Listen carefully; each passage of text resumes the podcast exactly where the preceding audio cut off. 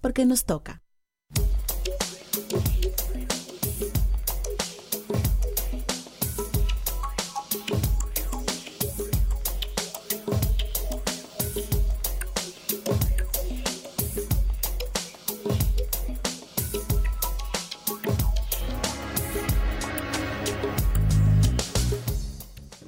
Noches, aquí estamos en su programa Vestidos de Cordura, porque hace falta con tanta crispación en la que vivimos y donde nos quieren mantener todo el tiempo en la burbuja de la crispación diaria y de la locura, porque también es chulo ser locos, eh, a veces no, no es lo más recomendable ser cuerdo. Mi papá decía que cuando hay 10 locos y hay un solo cuerdo, el que loco es el cuerdo. Y, y bueno, sí. Aquí estamos pues con un invitado de lujo, está mi querido también Orlando que me acompaña como Saludos, todos los, eh, los martes. Y hoy eh, tenemos de invitado a Miguel Yarul que nos va a hablar de su relanzamiento, ¿verdad? Del libro El Bichán, que también me lo trajo aquí de regalo y estoy muy comparona. Tú no te vas a ir sin firmármelo. Ya está firmado. Ay, ya está firmado. Ay, Dios mío, está firmado. Estamos adelante. Ah, pero mira qué bien. Estamos adelante, adelante. Bueno, ya tuve. Tengo que me acompañe este fin de semana. Bueno, sí, queríamos hablar. eh, me ha tocado ya a mí lidiar con Yarul y Cabilla toda esta semana. Ah, sí, tengo que mandarle un saludo a Guara, que fue la que gestionó esta visita aquí. Y bueno, ya tú sabes, no, no, no dejó Mm. esperando Cabilla, pero no importa, está bien representado. Sí, eh, esto, esto viene, eh, viene de una relación desde incluso el año pasado que tuvimos un, creo que uno de nuestros mejores programas durante la Feria del Libro. Wow, sí. Hablamos precisamente de la influencia en la literatura, de la influencia de la literatura en la música, competencias, y luego cerramos precisamente con Guara y Pedro hablando de crear hábito de lectura en los niños, y eh, que es algo que podemos hablar incluso también aquí con, con Miguel, pero queríamos hablar un poco para iniciar, para que todos los radioescuchas de Vestido de Cordura tengan un contexto de lo que es Bichan, eh, 14 cuentos y el de Montaz, este, esta reedición eh, de este libro publicado en 2008. fue. Eh, publicado en 2008, primero obviamente el cuento de Montaz fue el que terminó adaptando el mismo Miguel para que se convirtiera en la película La Gonguna, dirigida por Ernesto Alemani. Eh, para que tengan ese contexto, pero háblanos un poco Sí, de Bichan, Miguel, también. para tener un, un contexto. ¿Cómo están? Gracias por, eh, por la invitación. Eh, siempre un placer bajar a Gascue. Uno se siente en un No, y, y esta callecita, ¿verdad? renovado, Porque esta, emi- una- esta una emisora está en ese, eh, en qué- ese nichito. Qué bueno es bajar para acá eh, y después olvidarse que hay otro tipo de ciudad lejos de aquí.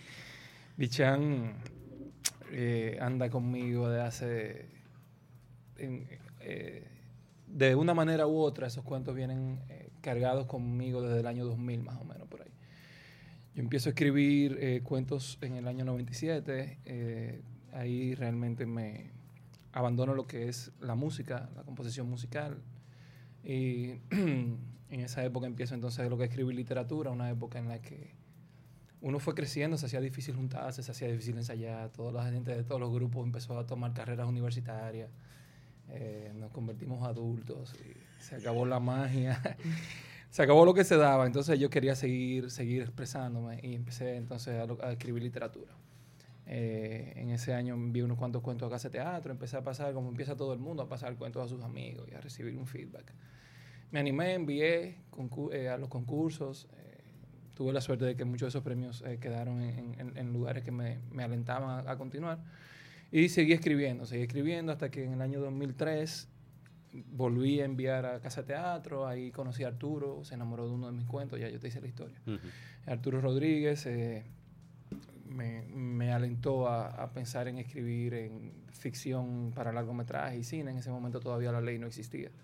Y yo empecé entonces a estudiar lo que era ese formato de, de pasar literatura a cine. No necesariamente literatura a cine, sino a, a- a cómo, a cómo conformar guiones, a cómo pensar en formato cinematográfico. Eh, entonces Sí, porque hay que recordar a las personas que un libro a veces es la adaptación, o sea, que la, la película basada en un libro, pero un libro no es un guion. Para nada. Hay que construir un Claro, guion de para esa. nada, no tienen, eh, la construcción es muy, muy diferente. Muy distinta. Entonces, en ese año, en el año 2004, 2005, me propuse escribir un guion en el cual yo me podría probar a mí que yo ya sabía o que yo tenía alguna idea de cómo escribir un guion. Y decidí escribir un guion de una historia fraccionada sobre una pistola. Y salen las primeras 80 páginas de lo que termina siendo La Gunguna, que en ese momento se llamaba Una de Canallas, una película de canallas. Muy español el título. Sí. Eh, eh, tengo tengo el, era un largometraje ya, tenía 80 páginas que daba para filmarse. Eh, no tenía manera de... Todavía la ley de cine estaba en pañales, todavía no se hablaba de, de, nada de eso, entonces decidí, ya que tengo esto, lo hice al revés, para que tú veas qué interesante. Y hablando con Pedro me doy cuenta que él ha hecho lo mismo. Cuando uno tiene un proyecto del que uno se enamora y uno ve que el proyecto por un formato se hace difícil de, que se cumpla. Entonces yo dije, déjame yo hacerlo literatura. Y volví entonces, ese, ese, ese, esas 70 páginas la volví un cuento, que se convierte en montaje. Ernesto Alemani llega al país de vivir en Argentina y se enamora de este libro. Él no sabía que el cuento era un... un ya, guion ya, ya tenía un guion cinematográfico. Y cuando me llama yo le digo, bueno, Ernesto, el problema es que ya eso está escrito. Entonces Ernesto brinca y empieza todo el proceso que da para hacer una película mucho mejor que La Gunguna que es cómo se hace la gunguna, cómo se, cómo se junta todo este equipo de gente, todo lo que pasa tras bastidores para que esta película salga. Eh, y yo tenía 14 cuentos eh, compilados y cuando el de montaje hace literatura, entonces yo digo, oye, yo tengo un libro aquí. Eh, y entonces en ese año nos, nos, decidimos con el sello Mi Propio Esfuerzo, a, editarlo. Y decidí, imprimimos 500, 500 unidades, que fue la que, se, la que, la que terminaron vendiéndose o repartiéndose. Eh, cuando sale la película, eh, no era que no estábamos listos con el libro, porque yo sabía que si la película eh, calaba, si la película gustaba, me iban a pedir el libro, pero la verdad era que no, no, el libro no estaba revisado. Yo quería yo quería realmente tener una corrección de estilos, no de fondo, sino que, alguien que me corrigiera los estilos, que en ese momento yo no le había dado la oportunidad al libro. Eh, yo entendía que muchos de esos cuentos habían pasado, habían pasado a, a ser eh, publicados en, en, en, etapas de drafts. En algunos cuentos yo pensaba que todavía podían madurar un poquito más. Eh, y el año pasado me topo con Pedro precisamente en un programa tuyo y le comento que tengo este libro que es una deuda pendiente con muchísima gente que me vive preguntando por él. Eh, que la única manera en que yo me atrevería a, a reeditarlo o a volverlo a poner en circulación es si alguien como él y yo entramos a revisarlo. Eh, eso queda un poquito en el aire y Pedro me llama como a los tres meses, mira, Semibook eh, está arrancando, yo quiero que tú seas de, de las primeras personas que, que se una. Eh, por casualidad yo tenía unas cuantas ofertas ya de otras editoriales más grandes, unas ofertas, eh, digamos que un poquito más, más concretas. Pero yo le dije a Pedro, mira Pedro, yo quiero juntarme contigo y ver cuál es tu visión. Eh, porque a mí no me interesa, a mí lo que me interesa es tomar, que, que la literatura que yo vaya a escribir tome el camino correcto. Eh, yo podría filmar aquí, tengo una tirada grande para un público en tal lado. Pero juntarme con Pedro me di cuenta que él tenía exactamente la visión que yo tengo, que forma una colectividad de escritores que tengan un mismo norte tratar de que mucha gente venga a nosotros a ver qué está pasando aquí, nosotros no tener necesariamente por qué ir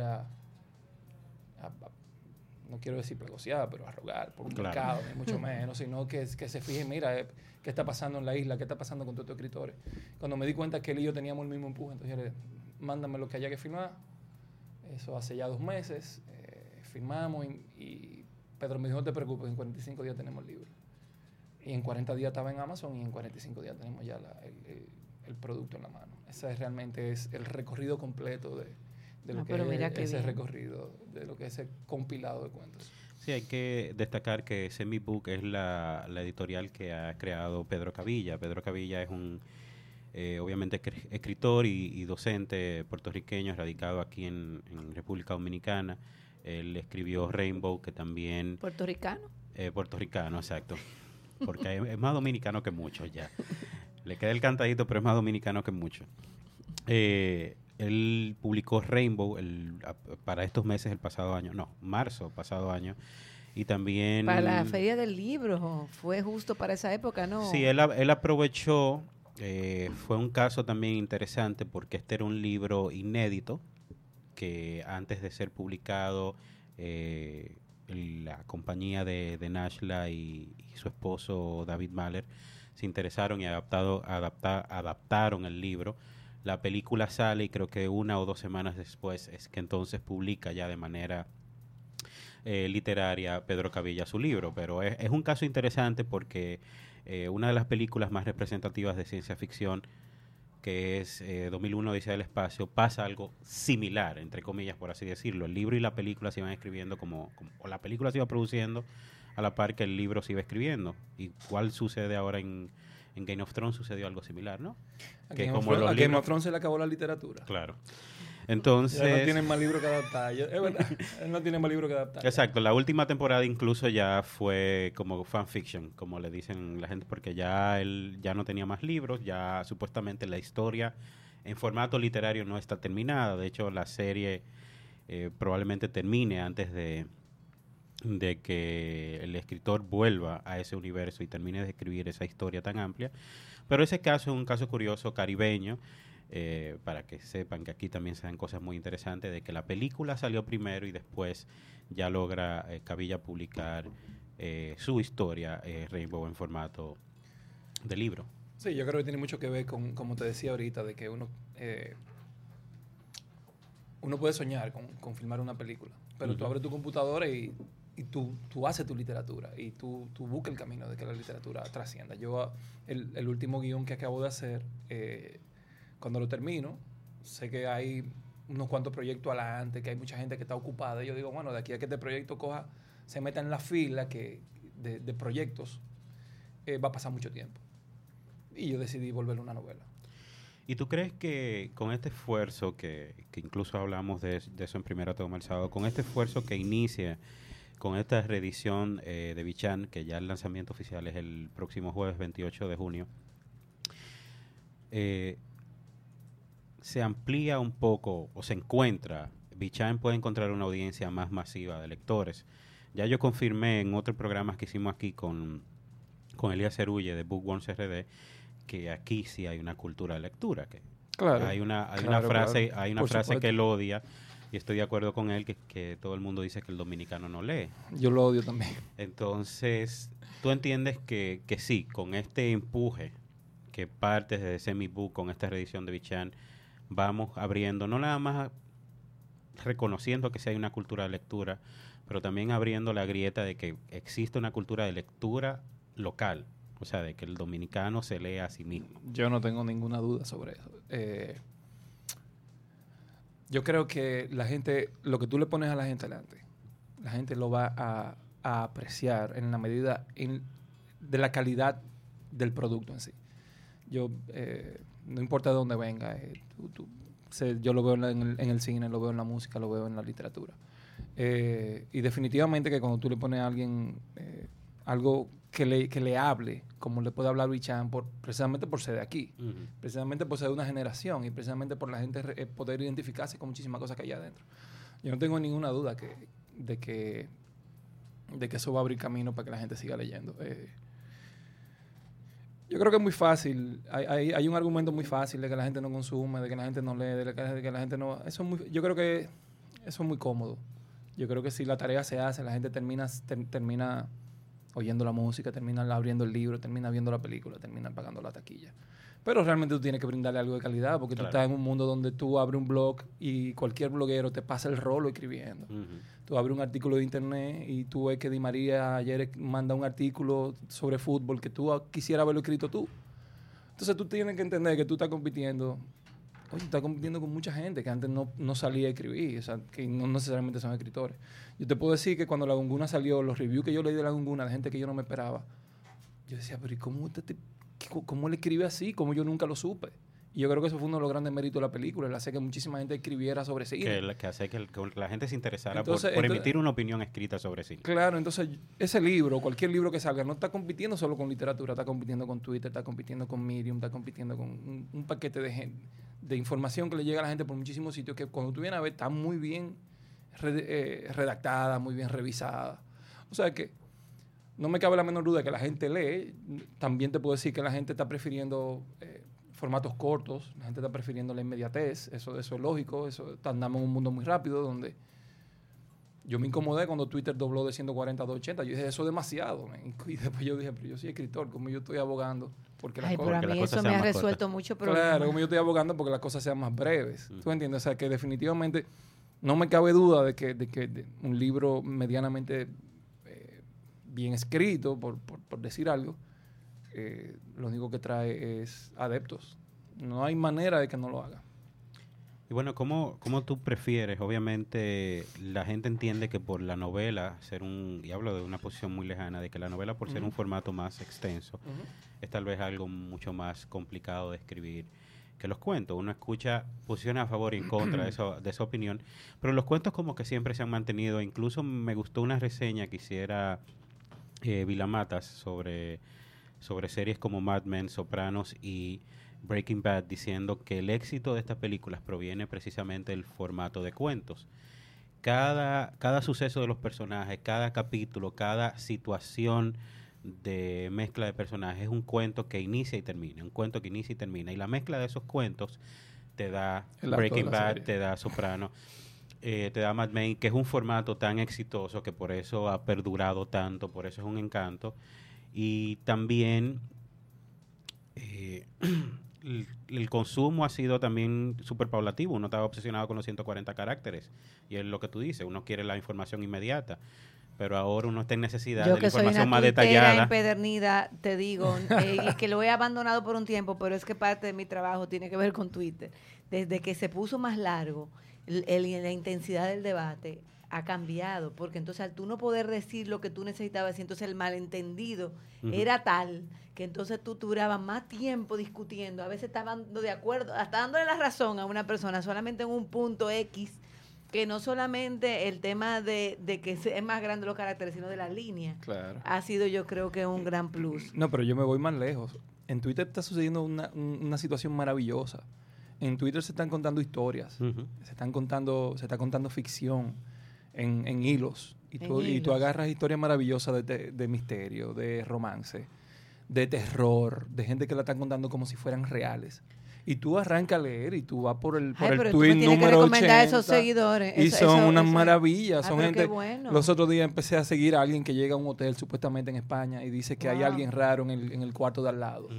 Y empieza, y esto dura el fin de semana Wow, completo. yo no había visto ese potencial, porque tú sabes que una vez a mí me cogió con escribir cuentos en un blog que yo tenía que se llamaba Hoy Soporto, y realmente desde que empecé a trabajar con el Twitter me fui alejando del, de- del asunto, pero mira qué Pero no solo eso, tú llegas a preguntarte si es verdad lo que está pasando o si no es verdad, porque el tipo tuitea cada 15 minutos y tú estás esperando que él vuelva y tuitee. Por ejemplo, él dice, me acaban de traer la comida y el mozo que me acaba de traer la comida, te juro que parecía un muerto, por ponerte un ejemplo. Y ya él para ahí. Sí, y tú te quedas esperando el hilo y vuelve a, lo- a los ocho minutos y dice, ahora fui, y tú te lo crees. Y es, es literatura pura lo que están haciendo ahora con eso. Es una maravilla. Bueno, pero lo qué bueno que tú me digas que algo bueno tiene el Twitter, porque nosotros hemos hecho...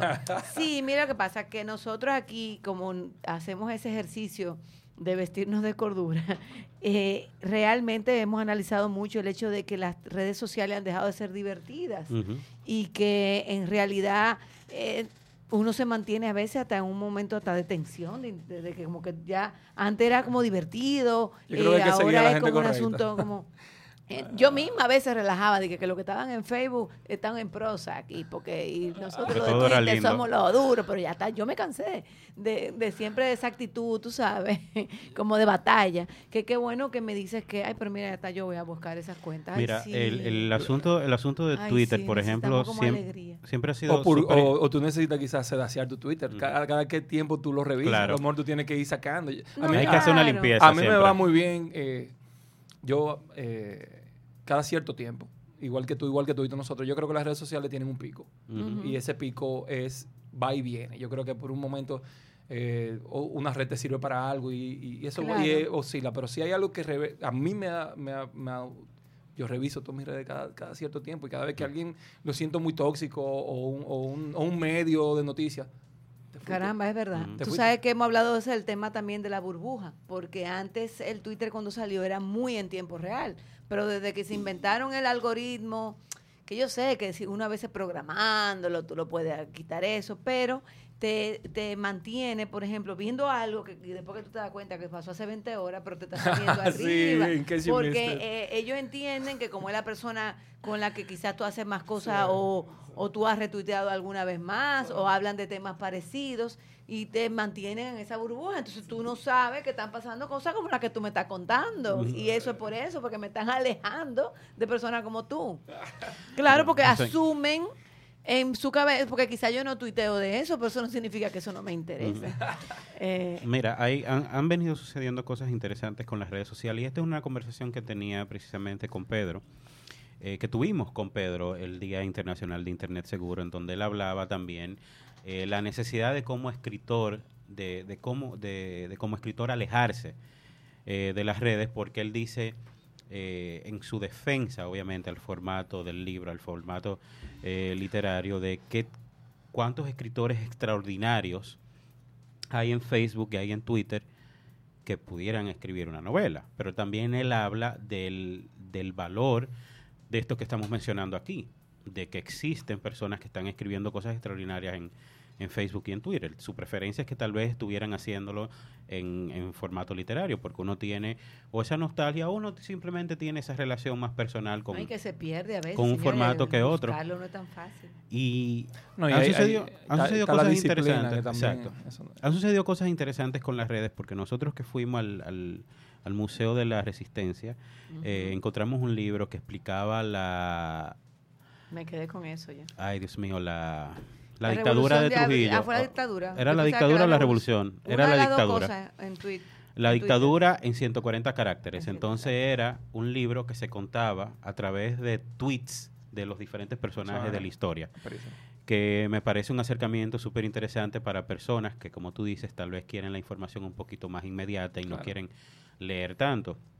Eh, por así decirlo, Tim Burton hace muchos años hizo un proyecto en donde ah, pidió ayuda o asistencia a través de Twitter para crear una historia, un guion, en donde él hacía un tweet de 140 caracteres y él iba recopilando que la gente siguiera la historia en 140 caracteres. Yo Eso creo que fue algo fue- que terminó siendo de alguna forma Frankenweenie, si no me equivoco. Eh, pero fue como que toda esa idea partió de ese experimento que él hizo eh, a través de Twitter. O sea que hay personas que sí están utilizando eso. Recientemente también leí una, una eh, teoría de persecución de alguien que, un español que murió y un chico agarró la foto y comenzó a analizarla y le dijo a la policía, el, el asesino está en la foto y comenzó a hacer una serie de tweets que yo me leí, o sea, yo me quedé obsesionado leyendo todo eso porque eh, no nada más obviamente por el morbo, la curiosidad, sino que estaban tan súper bien escritos, era un policíaco. Y tuve el O sea, esa y tuve el persona- tuve el primer acto, después tuve, y tuve el segundo, tuve la resolución. Son una maravilla, man. Y es, y es lo que te encanta es lo que tú dices del, del, del cuento sobre, sobre el hotel. Que tú no sabes, o sea, es, el asunto es muy meta, tú no sabes si es en serio Claro.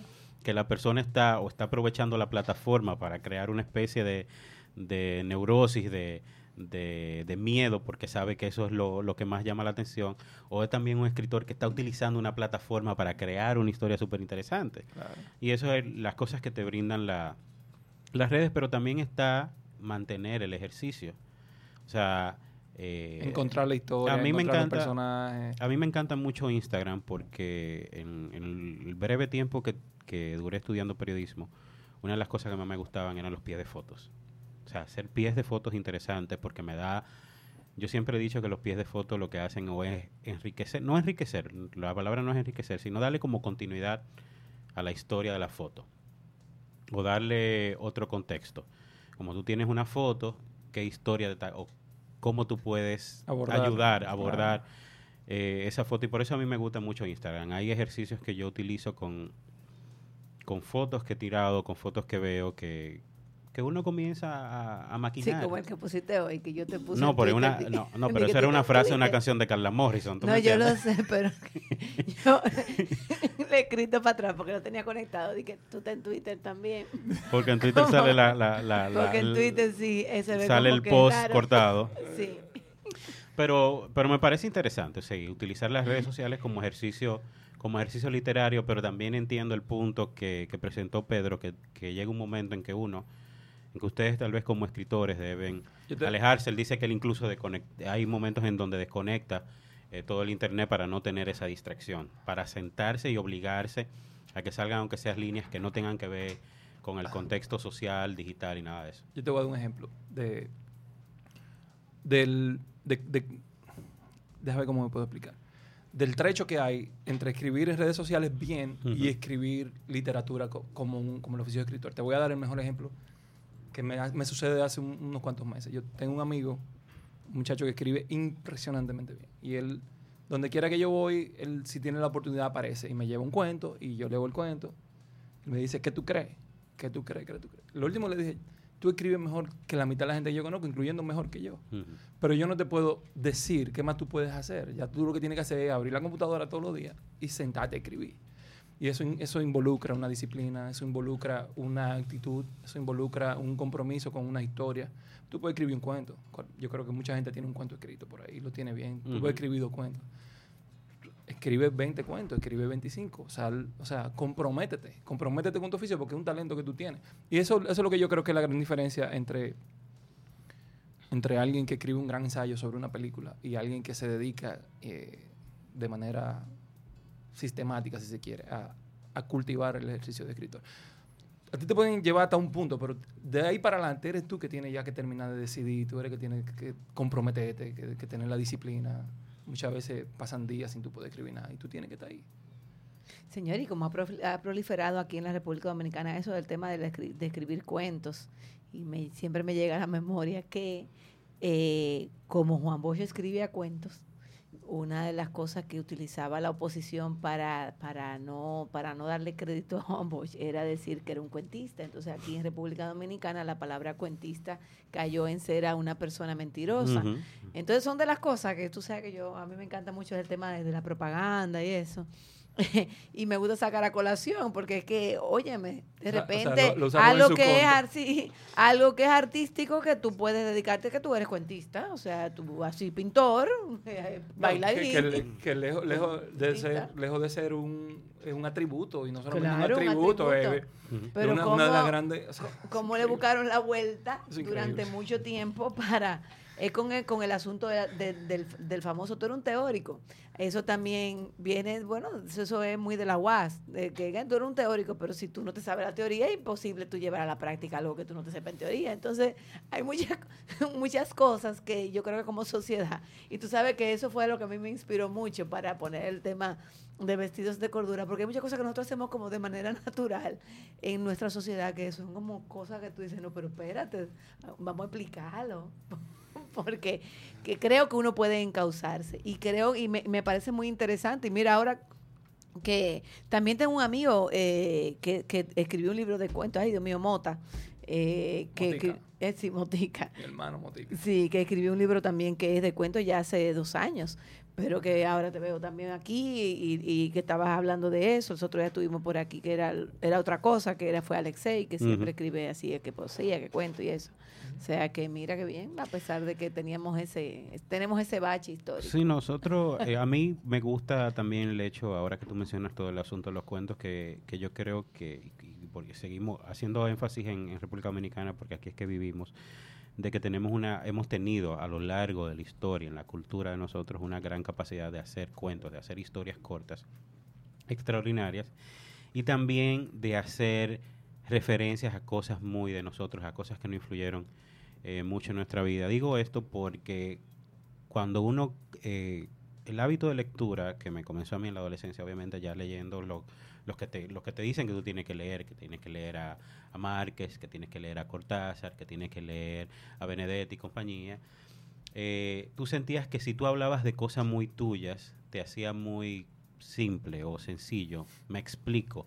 Son novelas y son cuentos que hablan de algo universal, entre comillas. No son universales, pero hablan como, o escriben de una manera tan sustanciosa. Diría yo que cuando uno hace una referencia a algo tan muy personal de uno, uno siente que, bueno, tal vez esto no le va a interesar a nadie. Y es todo lo contrario. Porque yo, por ejemplo, nunca conocí a Café Atlántico. Y en los cuentos, de- en, en- en tus cuentos y en otras historias, yo no conocí Café Atlántico. Ay, yo no soy de Café Atlántico. mío. Yo, Yo no, no había- fui a no Café sabía que tú y yo teníamos esa diferencia generacional. Entonces, yo conozco Café Atlántico porque aquí ustedes no han tenido miedo de hacer reflexiones o relaciones de cosas muy personales de ustedes en la década de los 80 y principios de la década de los 90. Y eso hay gente 80 que lo utiliza entrar, no me dejaban entrar. Y eso hay personas que lo utilizan eh, como algo muy crítico, pero es algo que lo he visto de Pedro Antonio, es algo que lo he visto eh, de Miguel, es algo que lo he visto también de Pedro, que son... Y, y- en fin, lo que yo quiero preguntar es qué es tan importante, y siempre he hablado de esto, qué es tan importante es hablar o escribir de algo que tú dominas o que es muy personal para ti, porque yo digo que por lo menos en el cine se ve a leguas cuando no es algo que ni te gusta Ni ni, te de lo que tú tienes conocimiento ni te importa. Eso en cine se ve de lejos, cuando tú escribes de algo que desconoces. Siempre utilizo un, ejemplo de un corto que vi en, la semana más corta hace muchos años que se llamaba Nirvana y era sobre un chico adicto a la cocaína. Entonces primero tú le pones a un corto Nirvana, que lo primero que le llega a uno a la cabeza es la banda de grunge de Kurt Cobain. Y si tú quieres irte en la onda Buda de paz con el mundo, pues la cocaína no te pone en paz con el mundo. Y el personaje principal se da una raya de cocaína y se relaja. Tú no tienes conocimiento alguno de las drogas. Yo no estoy diciendo que tú tienes que arrancar y comprar cocaína o perico, lo que sea, y probarla y después escribir sobre eso. Pero por favor, alucina, alucina y se, y se tira a descansar. La cocaína no es ni alucinógena ni te tranquiliza. Entonces, eso se ve a leguas. Entonces, ¿qué tan importante fue para ti escribir sobre eh, la, tu influ- la influencia que tuvo el rock, eh, la influencia que tuvo tu, tu pasado como, como músico y obviamente la influencia de los sitios que tú visitabas y todo Déjame eso? ver si yo te puedo poner una, una comparación, a ver si, si yo puedo... Yo creo una gran pregunta. Yo creo que cuando tú eres honesto con un tema, se siente. Tú puedes hacer una canción, tú- coges un, álbum de un grupo y coges otro y tú te das cuenta si ese, si ese álbum lo quisieron escribir o si el otro se lo, se pidieron o lo que sea. Pero asumamos que tú estás siendo honesto con el proyecto y que es algo que tú tienes dentro de ti que tú quieres escribir y que si se pega, se pega, si, si le va bien, se le va bien. Todo es una caja de herramientas. Tus experiencias son, for- forman parte de la caja de herramientas. Las, eh, tus vivencias, la vivencia de tus, ser- de tus seres cercanos, lo que tú has apreciado de los personajes que tú tienes a tu alrededor, lo que tú has apreciado de tu familia, de tu esposa, de, de un jefe que tú tuviste, cómo tú, lo que tú has leído, todo anda en una caja de herramientas. Entonces, ¿hasta qué punto lo mío vale hasta que le sea interesante a otra persona? Si yo entiendo que mis vivencias le son interesantes a otra persona o le pueden ser interesantes, yo las uso. Yo no sé quién fue que dijo que no todas las vidas dan para una biografía. Y es sencillamente porque... es verdad. No, y yo no, creo que fue Jim Morrison en la película de, en, en- en la película de, de Oliver Stone que dice, tú tuviste una buena vida suficiente para hacer una película. ¿Tú entiendes? O sea, y todo el mundo dice, no escribas sobre ti puramente porque la gente se va a aburrir. Tú- Ujú. tú, tienes que haber tenido una vida impresionantemente interesante para tú hacer algo so- sobre, so- solo sobre ti. Pero definitivamente que tú sí has vivido y tú has tenido suficiente para poner cosas de ti en cualquier historia. Eh, en el libro hay, hay, un, hay un cuento que llama mucho la atención, que es muy, no te voy a decir que autobiográfico, pero yo dije, bueno, a mí no me importa, yo, yo voy a poner mucho de mí en este cuento, que es el kilómetro 29, Ujú. que es uno de los que más le gusta a Pedro, que fue donde tú leíste precisamente Café Atlántico. Y el cuento va sobre qué, sobre el- el- la, la famosa idea de que antes de tú morir, tu vida entera te pasa por enfrente. Exacto. Y yo utilicé esa premisa. y Yo, di- yo empecé a escribir y cuando yo me vine a dar cuenta, yo estaba escribiendo sobre mí. Y por algún motivo se me hizo interesante y por algún motivo la historia se volvió un personaje.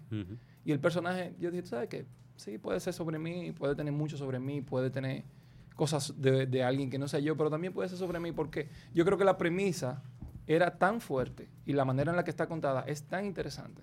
Y perdonen que lo diga de esa forma porque es un autohalago. Que yo dije, tú sabes que esta, esta puede ser sobre mí. Esta yo voy a permitir que sea autobiográfica. O sea, que hasta qué punto hay cosas de un autor hasta que sea interesante. Si yo te tengo que contar sobre la muerte de una tía mía que vivió en Higüey, no es interesante, no importa. Ahora, si yo te voy a contar de la muerte de mi abuelo que murió en una batalla en España, ¿por qué no? O sea, que para mí todo tiene que ver con el valor de la historia como tal. Hasta qué punto la historia sigue siendo interesante con elementos míos, elementos de la gente que está a mi alrededor. Ficción que yo me he inventado, la mitad de los personajes que están ahí yo nunca lo he conocido. Yo no he tenido esas desviaciones, yo no he tenido esos deseos, yo no he tenido esos anhelos, pero yo me puedo poner los pies de otras personas, porque por ejemplo hay un, hay un cuento que habla sobre el, fetiche, sobre el fetiche de los pies de las mujeres, ¿verdad? Es un cuento que para mí es uno de los mejores del libro. Yo no tengo fetiche con los pies de las mujeres, pero yo conozco mil gente que le miran los pies a las mujeres. ¿Tú entiendes? Yo no necesariamente tengo que decir que me pasa a mí, ni mucho menos, pero yo, yo te entiendo. A mí no me sucede, pero yo te entiendo. ¿Por qué te pasa? ¿Hasta dónde te pasa? ¿Hasta dónde yo puedo llevar ese fetiche? ¿Hasta dónde yo puedo hacer esa historia interesante? ¿Y hasta dónde yo puedo hacer esa historia irónica, cómica, triste? O sea, ¿qué sentimiento despierta esa historia? Porque para mí las historias tienen que despertar algo. Tienen que despertar sentimientos, tienen que despertar una sonrisa. Tienen... Yo no puedo permitir que tú cojas el libro y tú cierres la última página de cualquier cuento y el cuento te pase por encima sin siquiera tú sentir algo, sentir algún tipo de nostalgia, ironía o sencillamente pensar, meditar sobre lo que dice ahí. O sea, yo creo que eso es lo más importante cuando tú tomas cualquier pieza de arte en la mano, que te haga pensar. Entonces, ¿qué tanto hay de un escritor? Hay que ver hasta dónde está comprometido con el proyecto y hay que ver hasta dónde se hace interesante. ¿Y cómo tú has lidiado? Eh, también la influencia de la música es súper importante en, completamente. En, tus libros. O sea que de alguna, de alguna forma u otra tú no dejaste de escribir sobre o música. Nunca. Porque en, tus cuentos está, es muy palpable la música. Entonces, eh, eso es lo que tú entiendes que está más de ti en tus cuentos. O sea, cuando tú dejas, entre comillas, de escribir música a finales de los 90. Pero una cosa, Orlando, tú sabes que este programa va para un podcast. Entonces, para hablar de eso hay que entender de dónde tú vienes en la parte musical, porque quien nos, nos está escuchando, que no vi, fue a tu programa de, que, de cine. No, igual tampoco allá. Ah, bueno, sí, ya lo mencionamos. Ah, bueno, pero a mí siempre yo soy en eso muy, quizás porque vengo del área de publicidad y eso, me pongo del lado del consumidor. Muy bien, muy bien. Pero siempre me gusta como que poner a la gente en contexto. Bueno, yo eh, vengo eh, del, de lo que es el movimiento rock eh, dominicano de los años, finales de los años 80, principios de los años 90. Mi época sí. Mm, yo era baterista de regata, yo ah, junto a Alejandro Borda compuse dos, puedes, por momentos, ah, esas canciones que... Alejandro Borda estaba en mi colegio. Ah, tú estabas con José. Sí, no, él es más viejo que yo, pero estábamos en el colegio en Montessori. sí, pero no nos llevamos tanto. José Alejandro era mi vecino y mi primo y uno de mis mejores amigos de toda la vida. De también. De La Perilla. De La Perilla, cerca. De La Perillas. Eh, entonces, José Alejandro formamos regata en el año 87, 88 por ahí. Y fue una época en la que eh, empezamos como todo el mundo a escribir canciones primero en inglés, porque queríamos sonar en inglés, y un día yo creo que en diferentes lugares de la ciudad todo el mundo dijo, pero ¿y por qué vamos a seguir escribiendo canciones en inglés si nosotros escribimos canciones en español? Eh, surgió una emisora como la, la Nota Diferente en ese momento que empezó a pasar todo lo que estaba pasando en España. Eso también, los Miguel Río, los Hombres G, toda esa cosa. Eh, Los inhumanos. Eh, la misma soda estéreo empezaba a sonar. Eh, y nosotros la cabeza se nos explotó. Y dijimos, pero es que en español es que tenemos que empezar a escribir. Entonces empezamos en, en esa época que, en la que fácilmente tú veías 3, 4, 5 conciertos en una sola noche de grupo dominicano. Tú veías Toque Profundo, tú veías New Page, tú veías a Regata, Yo viví esa Coral época, Negro. Sí. Coral Negro y su amiga de Hochi. Regata, Hochi. Claro. Toda esa gente son panas y ah, hermanos. Ah, son, son mi amigo Entonces, esa época, cada, eso fue un movimiento, ¿te entiendes? Y todo el mundo empezamos lentamente a subir en las emisoras. Primero tú llevabas un disco en la emisora y te decían a la franca, no, no, yo, en, nosotros ponemos música en inglés. Tú volví y llevabas el disco, ponme el disco. Te daban un chance, cuando tú venías a ver, tú estabas en número uno en la emisora. O sea que eh, yo vengo de esa época en, el, en, que el rock en español aquí en Dominicana realmente despegó. Y que no tuvo, no tuvo el apoyo suficiente porque no hubo como una visión, o sea, era como algo eh, que, vamos a decir, que yo creo que fue algo que como surge en la clase media, porque yo no sé, a mí me pasó lo siguiente en la vida, yo he escrito sobre eso. Yo me crié en Ciudad Nueva, pero yo estudiaba en Gascue. Eh, luego pasé a, ser una, persona de UNIBE, pero yo siempre he tenido un sentimiento revolucionario. Mi mamá viene también de una familia que quizá cayó en problemas económicos, pero que venía de una familia, vamos a decir, incluso hasta burguesa. Y mi papá era de, de pueblo, Mi papá era un hombre de La Vega que nunca en su vida pasó hambre, porque ellos eran del campo, pero no eran campesinos obreros. Eran, tenían ganado, tenían cosas, no eran tampoco millonarios. Entonces yo en, en esa circunstancia, yo era, dentro de los ricos yo era la pobre, pero dentro de los pobres yo era la rica. Entonces, cuando yo quería pertenecer a grupos como, por ejemplo, la Juventud Camañista, entonces no me lo permitían porque yo era una jevita de Unive. Pero yo ni carro tenía. Entonces, esa circunstancia yo siento que pasó mucho con el, con el rock dominicano, porque se entendía que ah, esos muchachitos son unos riquitos, pero yo sé que en esa época no era una época de grandes abundancias en la República Dominicana, la vida era más sencilla. Aunque tú vinieras de una familia quizás eh, de clase media y eso, ni siquiera se utilizaba que las mujeres fueran al salón todos los sábados. Eso era algo como que no, no se vivía tan comercialmente, vamos a decir. Tú, tú tenías ciertas precariedades, hasta te daba vergüenza pedirle en tu casa muchas cosas. Entonces, yo recuerdo porque lo mismo del Coral Negro, que había de todo ahí, había una gente hasta riquita, de riquito del de Arroyo Hondo, te decían, imagínate, a veces ellos nada más porque le dieran la oportunidad de tocar, el fulano de tal que tenía un carrito de hot dog, lo que le daba era hot dog, pero no estaban pasando hambre, pero era que tampoco tenían la oportunidad y yo recuerdo como esa frustración. Se llama pizza y refresco. Exacto, de que no se le permitía, porque al fin y al cabo los dueños de emisora eh, y cosas, muchos hasta venían de, una, de un estrato social que les costó mucho trabajo llegar ahí y también que defendían su música, vamos a decir, el, su merengue, eso creo que nadie estaba en contra de eso, y que el que vino como a que, uff, a poner la, la cherry, fue como Juan Luis Guerra, que uno como que, ah, por lo menos uno, uno que se entiende. Entonces, eso también de alguna manera, digo yo, quizá marcó el hecho de que tú abandonaras la parte de, del rock yo, o no. Yo creo que como movimiento en esa época nosotros hicimos todo lo que se podía hacer.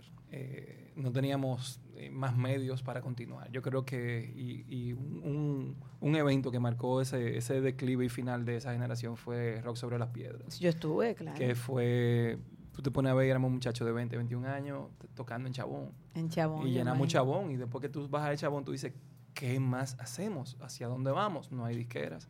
No habían disqueras mirando para acá. Las disqueras estaban en otra cosa. Eh, no habían redes sociales. Cada vez que teníamos que grabar un tema, teníamos que tocar 10. Si hubiese estado Spotify, ¿eh? 10. Mira, eso es un gran debate y eso es otro programa. Eh, de, de, de, cómo con todas estas herramientas a la disposición de todo el mundo, ¿por qué no surge otra vez el movimiento? O sea, es un buen debate.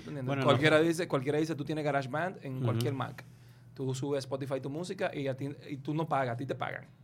O sea, que eso es otro programa. Pero en la época de nosotros, yo creo que nosotros como, como generación llegamos a un tope. y, llegamos, y, llega, y llegamos a un tope también de edad, donde siguió Toque Profundo, donde Tony, Joel, eh, Tomás decidieron seguir siendo músicos, siguió Máximo, siguieron, un grupo siguió y el otro grupo dijimos, bueno. Tomás estudió conmigo en la universidad. Sí.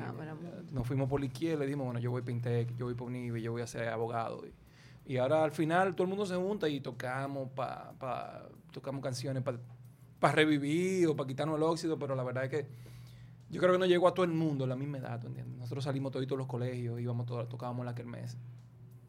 Eh, cuando llenamos Chabón, ¿para dónde vamos después? Entonces ahí yo, por, por, lo menos a nosotros como a Regata nos pasó eso. Yo creo que nosotros deberíamos hacer una película sobre ese, ese, esa, esa época. Yo creo que eso es muy importante. Yo creo que esfuerzo no. Yo creo que en una película. Yo creo un que musical. es un, musical de ¿Verdad que sí? Debería haber algo porque realmente necesitamos memoria histórica y eso marcó mucho. Eso marcó yo mi vida marcó mucho. Ya. Es verdad. Y con bola. Ay, pero lo que pasa es que hay tantas cosas pendientes, pero yo creo que un musical sobre rock en español de esa época es un palo.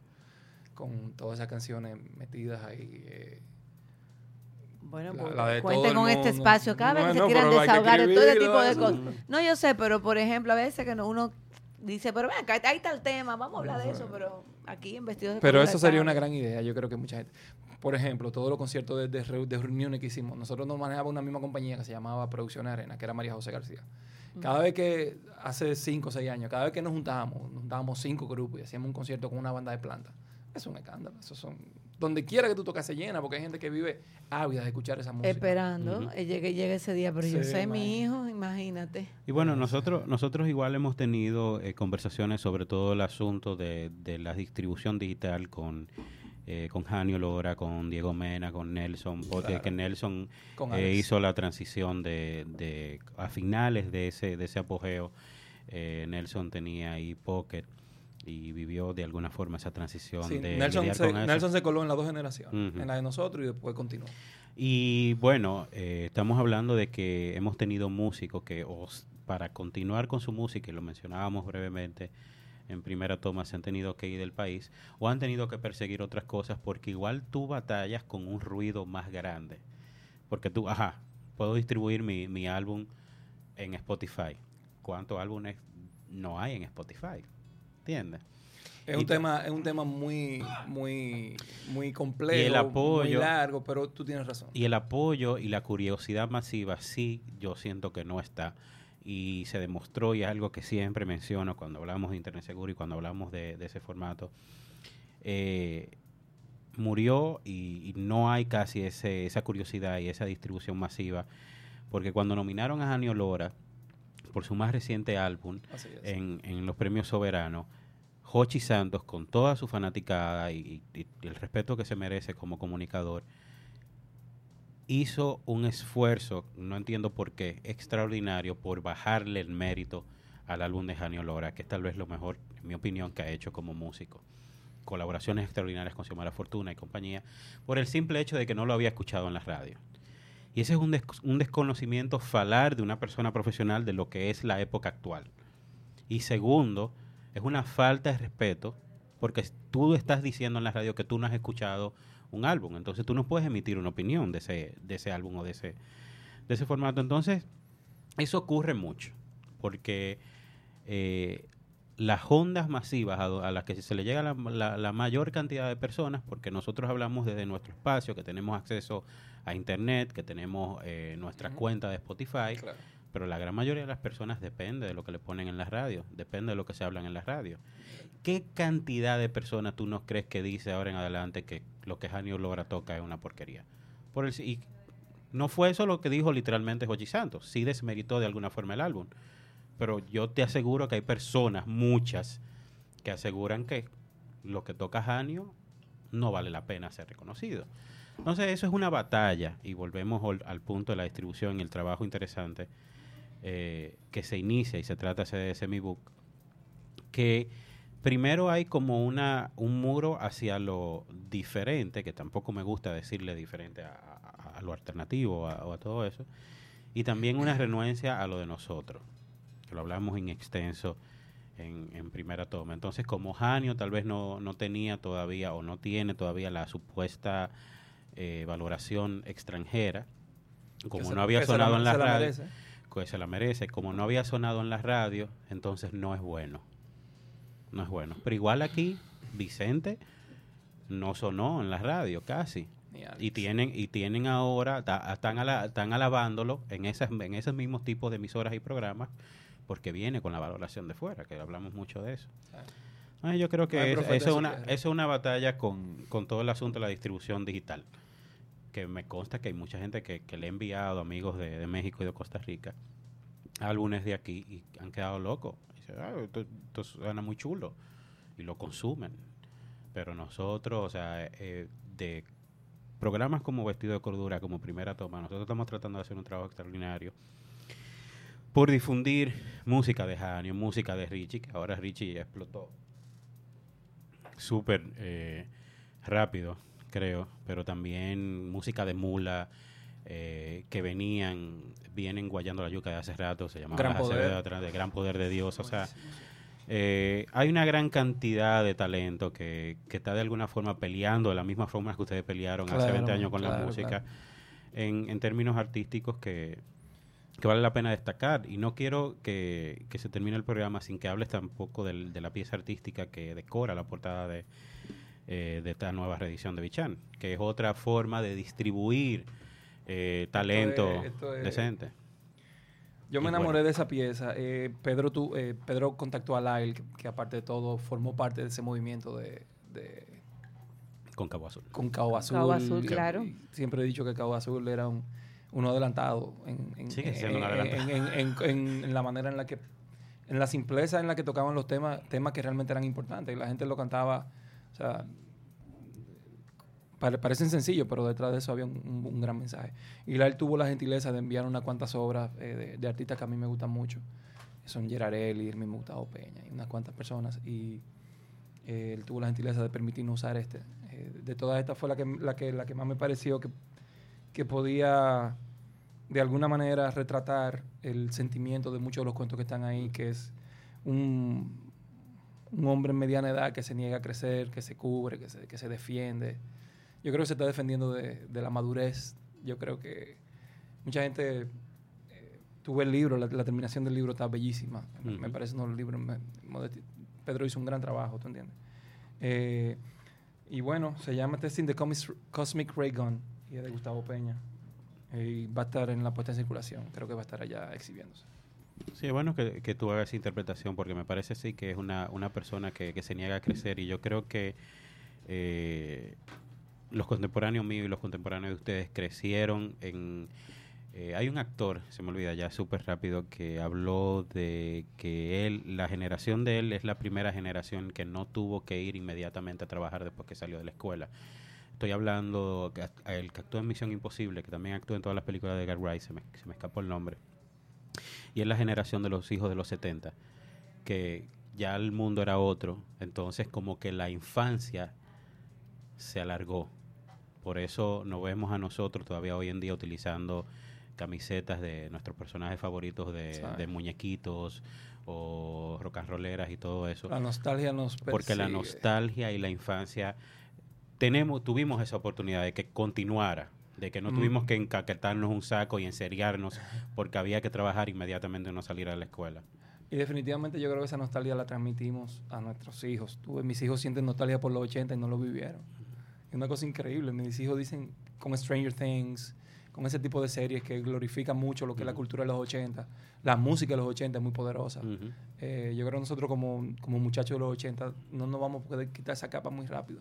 Bueno, yo, mira cómo está. Bueno, estos niños de feedback que también... Los hacen, feedback sí, hacen can son muchachos jóvenes y hacen canciones de Rush. Hacen cover. Hacen, los covers que hacen son de los 80. O sea, yo creo que es una época que tuvo una, una personalidad muy fuerte y que, y que de una manera u otra no nos suelta yo he tratado de que me suelte, yo hago lo posible porque me sí, suelte, yo, pero... sabes que una vez como regresa. que uno renegó de esa época ya a finales de los 90, que uno claro. decía, ya, eso no puede ser, pero es que es realidad. De, pero que, yo creo que fue hasta un tema hasta de complejo. Pero luego que uno pasa y, y llega a, a, a, la época que estamos, digo, caramba, ¿cuánta personalidad teníamos en los 80? Porque, óyeme, yo a veces ahora voy a sitio y la gente ni se mueve, nosotros bailamos, brincábamos, eh, nos poníamos cual ropa estrafalaria y no nos importaba. y yo me pregunto si eso pasaba de verdad. Pues yo digo, ¿cómo es posible que, volviendo a Café Atlántico, yo no he visto en esta, en esta ciudad, y, y yo no soy una persona muy, aunque, aunque no lo parezca, yo no soy muy melancólico ni nostálgico, pero en esta ciudad nunca ha existido un sitio donde conviviesen tantos estilos de vida juntos y conviviesen tan en paz. Camden y murió ya pero eso ya pero Can, imagínate que imagínate que eh, Camden era la sala de, de adelante de, de, no sí porque también los sitios antes eran inmensos. estoy hablando de Café Atlántico era cuatro veces Camden. Uh -huh. eh, claro. y, eso, y, esa era la entrada. Y tú tienes mucha razón al, al citar a Camden. Pero pero la verdad es que en los 80 todas las clases estaban muy definidas aquí. Estaban los evitos, estaban los dañados. O sea, eran muy definidos. es verdad. Y estaba Neón, estaba Alexander, estaban en todos esos sitios y cada quien tenía su sitio. Hasta que llegaban los lunes y todo el mundo se juntaba en ese sitio. Bueno, pues la reedición de Bichan sale, tiene su, su noche de premier este jueves 28 de junio para quienes nos escuchan diferido ya a partir del viernes estará en qué tiendas pueden encontrar el libro. Pueden encontrar Me imagino que va a todas las librerías. Yo sé que seguro va a Cuesta. Eh, ya está en Amazon. Va, va a, a, la de Apple. Eh, no sé si Pedro lo puso ya en Barnes Nobles. Pero sí, definitivamente el libro esta vez no se va a agotar. Yo creo que la gran meta de Pedro con este libro de que siempre esté disponible. Y bueno, a propósito de que la presentación será en la Galería del Ala, ahí precisamente frente a donde estaba Candem. Exactamente. Vamos a cerrar con Cabo Azul y Gascoe. ¿Alguna cosa que tú quieras decir de esa canción? Eh, me, junté con Laila, me junté con Laila ayer porque fui a ver el sitio y, y estuvimos rememorando un poquito frente a unos cuadros mortales que tiene Gerard ahí. Y volvimos que a hablar precisamente, y no sé por qué estoy hablando tanto últimamente sobre, sobre esos tiempos, sobre los tiempos en los que tocábamos, porque el plan era era tocar esa canción en la puesta de circulación y el tiempo no cayó encima.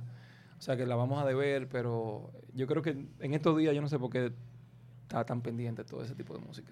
Bueno, y bueno, pues una oda al patrocinio, al patrimonio cultural de nuestro país. en tanto en rock como lo que critican o declaran ellos en esta canción. Así que bye bye. Caminando